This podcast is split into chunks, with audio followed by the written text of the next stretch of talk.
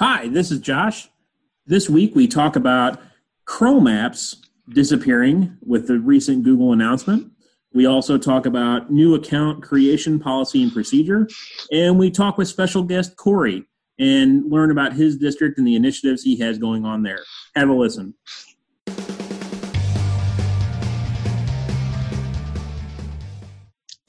Hi, welcome to K 12 Tech Talk with Chris and Josh. I'm Josh.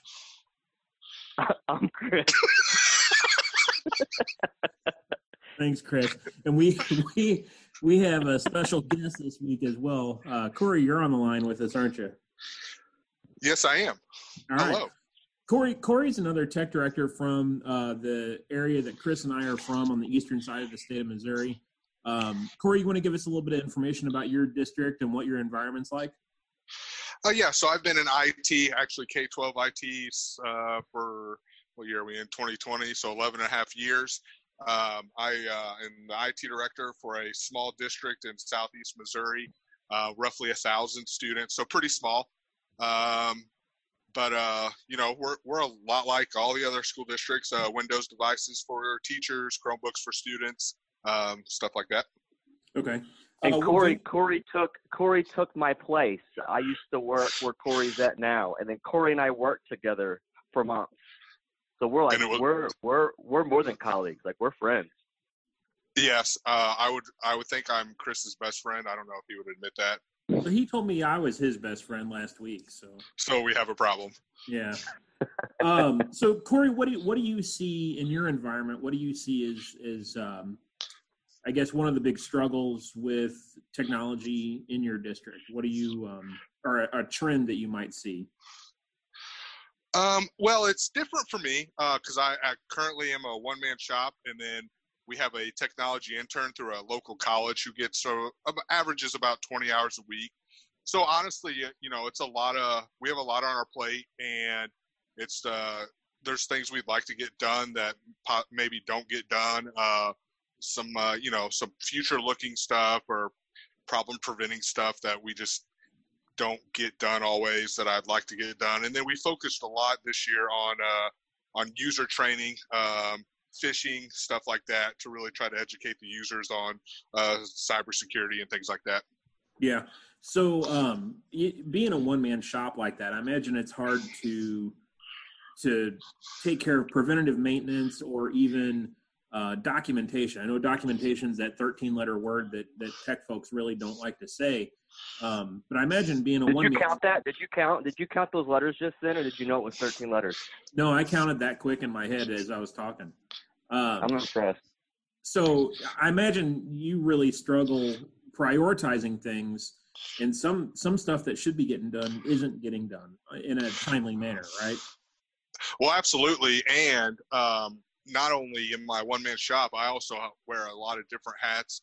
Um, so, and Chris did this, I followed him up. Uh, I'm somewhat in charge of our student information system, um, not the day to day, but more of like any technical issues, and then uh, uh, some core data stuff. I help I help some other some other people in the district do that, and so um, that that during times uh, certain times of the year that actually causes me to be really busy. So it's not even I Sure. get I get 24 seven to focus on tech issues quotes you know i'm dealing with other things as well and then you know things get handed on to the tech director like alarms and cameras and you mm-hmm. know security and stuff like that that you have to either you either knew or you learn when it's handed off to you so Yeah, and that's you know that's one of the interesting things. I think that's kind of it happens frequently in K twelve tech is pretty much anything with a with a power plug or with a cord gets dumped on IT.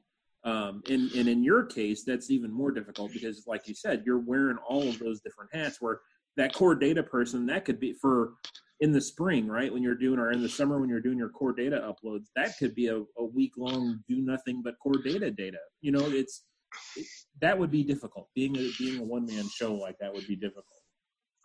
And it can be um, you know west county they, they they do a good job of recognizing that um, and they try you know new projects and stuff like that they they take all that stuff into consideration. But always stuff needs to be done. Always, there's Sure, always right. there's always new stuff that no matter how patient your board is or your superintendent is, like, hey, well, it's still, the stuff still has to be done. So. So speaking of new stuff, what what one uh, really cool project or uh, program do you have coming up that that you want to see completed? You know, actually, we've done a decent job this year um, of completing the bigger projects. The one most recent we completed, it was before Christmas. Uh, we're using Lightspeed Classroom that allows teachers to remote into Chromebooks, uh, control Chromebooks, uh, push tabs out. They, they can even turn the internet off to Chromebooks or lock a Chromebook to one window or one tab. I mean, one website. Um, and so I think you know now we're in you know testing mode's going to be coming up. So Yeah. for the rest of this year, I don't see us, you know, any new big projects coming up. Uh, E-rate, we know everybody got a little more E-rate money, so we got, you know, maybe some cabling projects coming up, stuff like that. You know, it's funny you mentioned testing. I heard that I was in a meeting this morning, and, and we're going to do our first practice test next week in one of our buildings. It's just funny how after Christmas hits and the month of July or month of, month of January goes, we're in testing mode. That's that's the big focus now is testing already, and we won't even. I don't think we'll start really testing until after Easter. That's typically when we start. So Um, historically, West County is an early tester, uh, especially our elementary. They they take the tact of spread it out over like five weeks, a little testing each day, yeah, nothing after lunch. Where the Yeah. rest of the buildings, and I think a lot of other districts are like, hey, six days, seven days, all day testing, uh, hammer it out. Uh, so it's different at each building. Yeah, and you know, we historically we've taken that same thing where we don't test after lunch, we don't test on Mondays. Um, but and that has been before we were one to one in the majority of our buildings. Now that we're one to one, it's really going to be interesting because that was always a scheduling conflict. We always we never had enough devices for all of the rooms to test at once every morning. But now that we do in the majority of those rooms or in the majority of those buildings, it's really going to be interesting to see if that schedule gets shortened up at all. You know, now we'll be testing in all 12 of our third grade rooms at once. You know, that kind of thing. Do you, be, do you do you guys st- stagger testing between the buildings like the Hey, look, it's Chris. differently than? Yeah, yeah, yeah. I've been sitting here drinking my orange soda, waiting on a you I think he's I think talk. he's scuba I think he's scuba diving. uh, You know what? I'm on I'm on a cell phone in a basement with poor reception. you're, But do you guys mopping- do you guys stagger do you guys stagger between buildings or Yeah. has that changed over time where you're just all in it, it, it doesn't matter anymore? No, I we were worried about it originally with the TSMs, but last year we went pretty hard on the COSs, um, and we did not have a problem.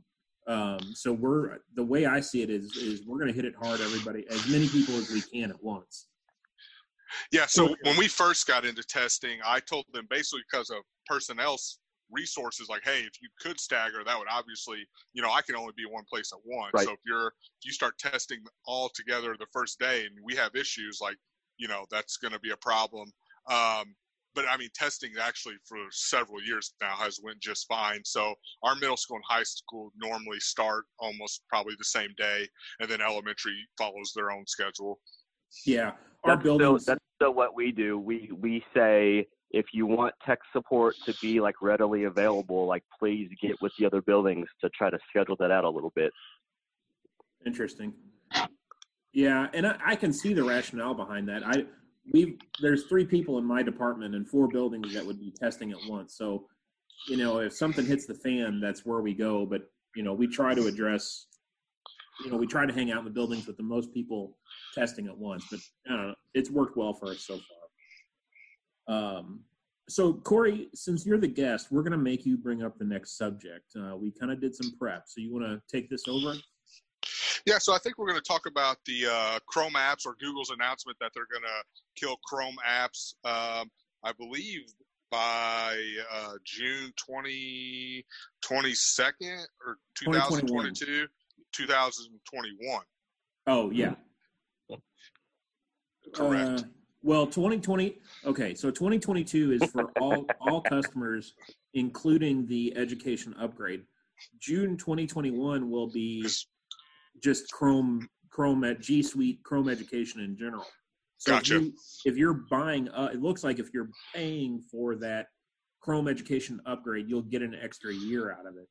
Um, Which I don't know of anybody that pays for that. I yeah, I haven't come across a district that's paying that, and you know that's kind of been the fear all all along was Google Google was going to get us in with this free cool ecosystem and then start charging for it, which I think we're starting to see the hallmarks of that coming. But that that's a whole other topic. Um, Well, and- and when the, the announcement first was made, I thought of it more uh, selfishly, you know, on in an immediate, like in our building. So we use the Chrome Sign Builder, which is a Yeah. Chrome app. Uh, we use that, you know, several places, and it's actually become a staple of the public walks in. We have um, entry TVs, and it shows a lot of different things, and they love it. We've actually we the principals have heard like direct feedback on how much they like that. Well, and then they br- then other people start bringing up, well, what about the testing apps? And I was like, oh my god.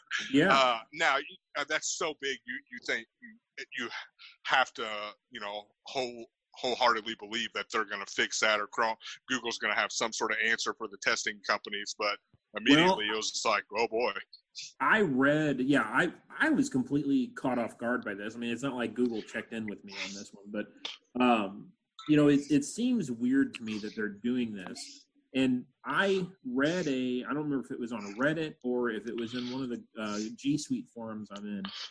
I read someone contacted Google about this secure browser apps for spring assessments, and Google's response was, "We're already working with the majority of these developers, and we are pushing them t- towards Android apps for Chrome." So I think what we're going to see is these secure browsers or these kiosk apps that are living in Chrome will be become Android apps that'll have to be installed on the Chrome devices. Um, that's the way I read that that exchange. What- that. I read I read some sentence from Google and it was like they're they're wanting you know apps to to move over to extensions that they still believe in extensions and and then they said this sentence like and they believe that the web will be good enough like yeah, just the the internet in general will fulfill all the problems you know they'll solve everything it's Thank it's you, really going to be interesting. I don't. I don't. I mean, my imme- my immediate reaction to that is you know, the key. You know, the way you can do it now is the kiosk apps is you can basically force the student. You know, they're only in that app. Like, you know, Right. if it's web based, I feel like the district would have to have some sort of you know, man, similar to like Lightspeed Classroom I was talking about earlier, something in place that would prevent the you know Chromebook from opening a different app or kids Right. uninstalling extensions. You know, Yeah, I, I don't see that working um, because you guys know there, there's a million ways around different filters and opening up other tabs. I mean, this has worked really well so far. All it really is is a, is a secure lockdown browser, which works perfectly. I don't understand why. Uh, I'm sure they have a reason, but uh, it just seems weird that they're wanting to do this. you Well, know, that's I what would. makes me wonder- Oh, go ahead. that that's what makes me wonder are they just not going to call it an app like it's still going to open a secure browser but it's just going to go to a web page and google's just going to rebrand it it's not going to be an app anymore to me that's kind of that goes along with that comment of pushing the developers to the to android apps instead because you could do that with an android app i don't know. It, it just seems weird to me. And and and realistically it's not our problem right? You know we, we can't we can't change google's mind at this point and we're not the developers of, of these kiosk apps. It's going to be between drc and these other companies to fight with google to say you know this is what we need to administer these tests. It's on drc to meet google's requirements Well, and here's the deal, and I'm sure Google Google's realized this. I mean, a lot more goes into what device a district picks, just besides testing. But testing is a major factor. Like if Sure. testing gets really bad on Chromebooks, I mean, district administration would start looking really hard at other options. Where right now they don't look hard at all. Like it's No. it's basically Chromebooks first, second, third option. Oh, fourth option. Okay, is something else.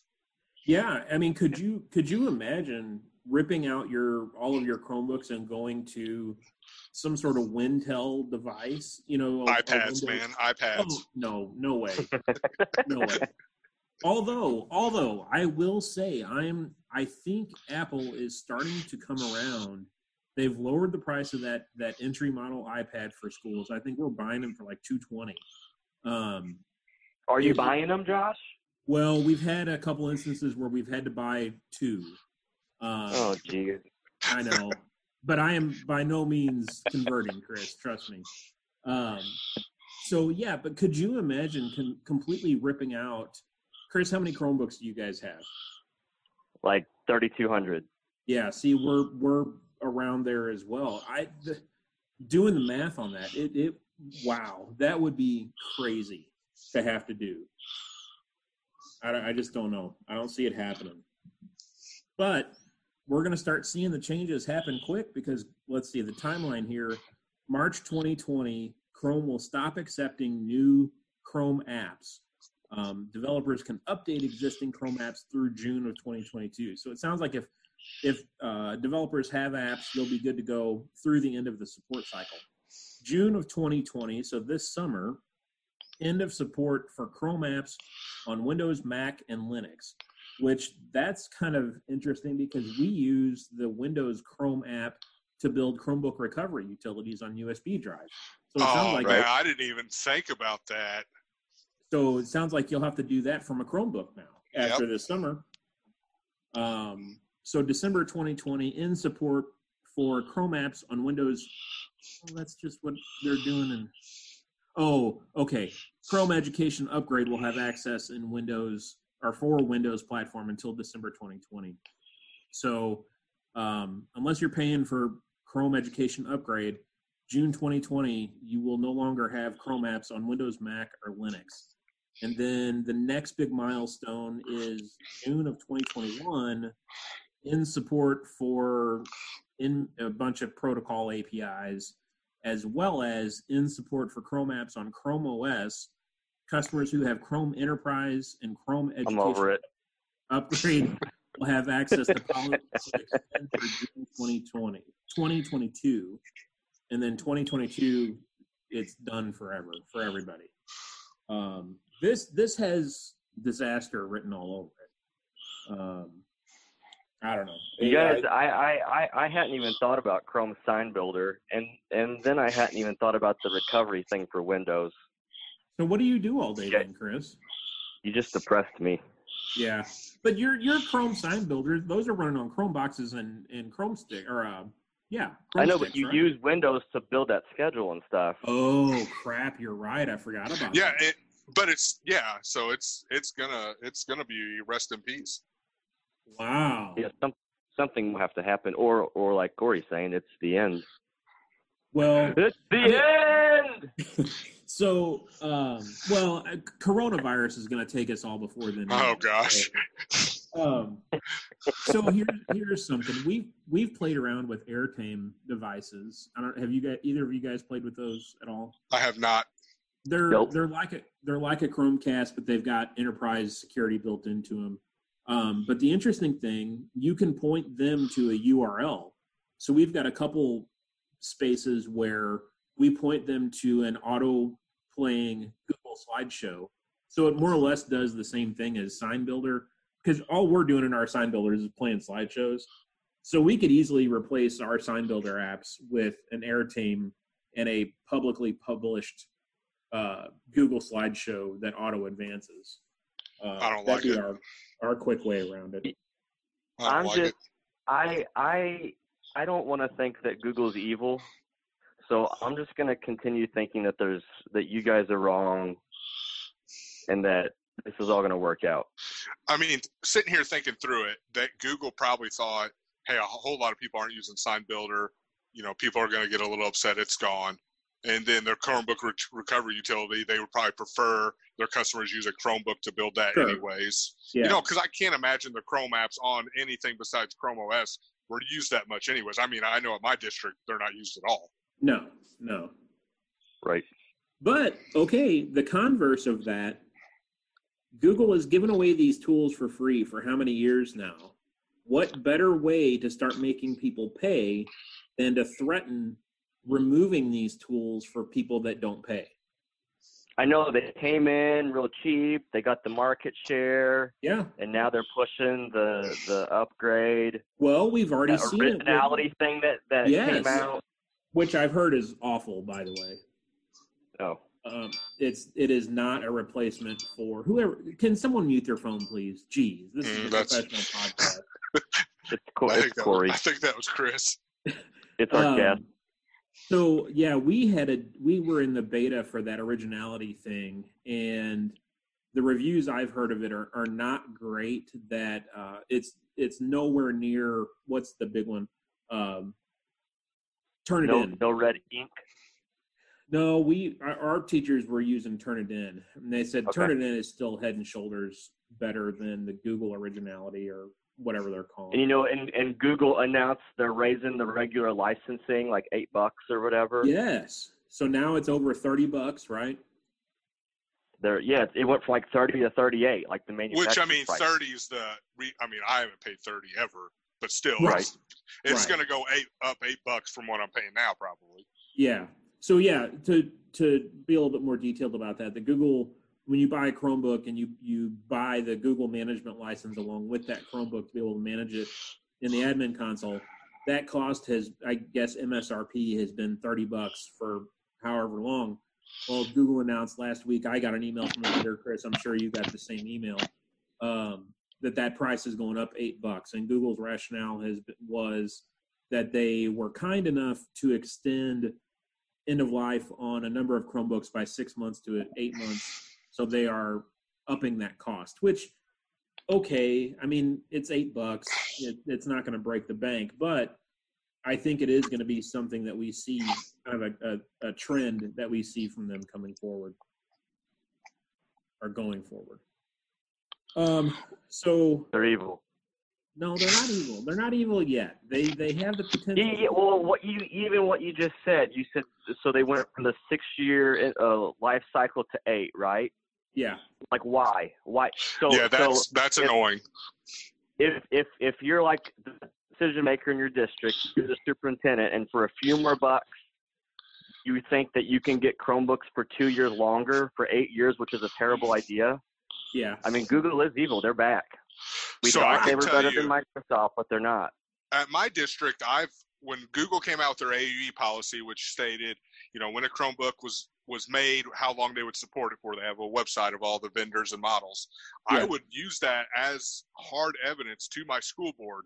So uh, um, when I would meet with them, tell them, hey, uh, you know, these 30, these 60, these 90 Chromebooks in this cart have to be replaced by this date because Google has announced they will no longer receive updates. Well, then Google started, you know, extending them one year, then another year, and then they came out with the new eight-year life cycle. Well, then, you know, some school boards, some superintendents, like Chris said, might really latch onto that. Like, you can't have a Chromebook. You can't have any device for eight years, No. much less a Chromebook.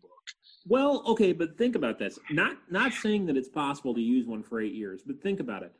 What's normally the problem with a desktop lasting eight years? I mean, we've we've had them last eight years, but typically the disk fails or memory fails. You know, something along those lines. There's no hard disk or spinning disk in these Chromebooks. It's solid state.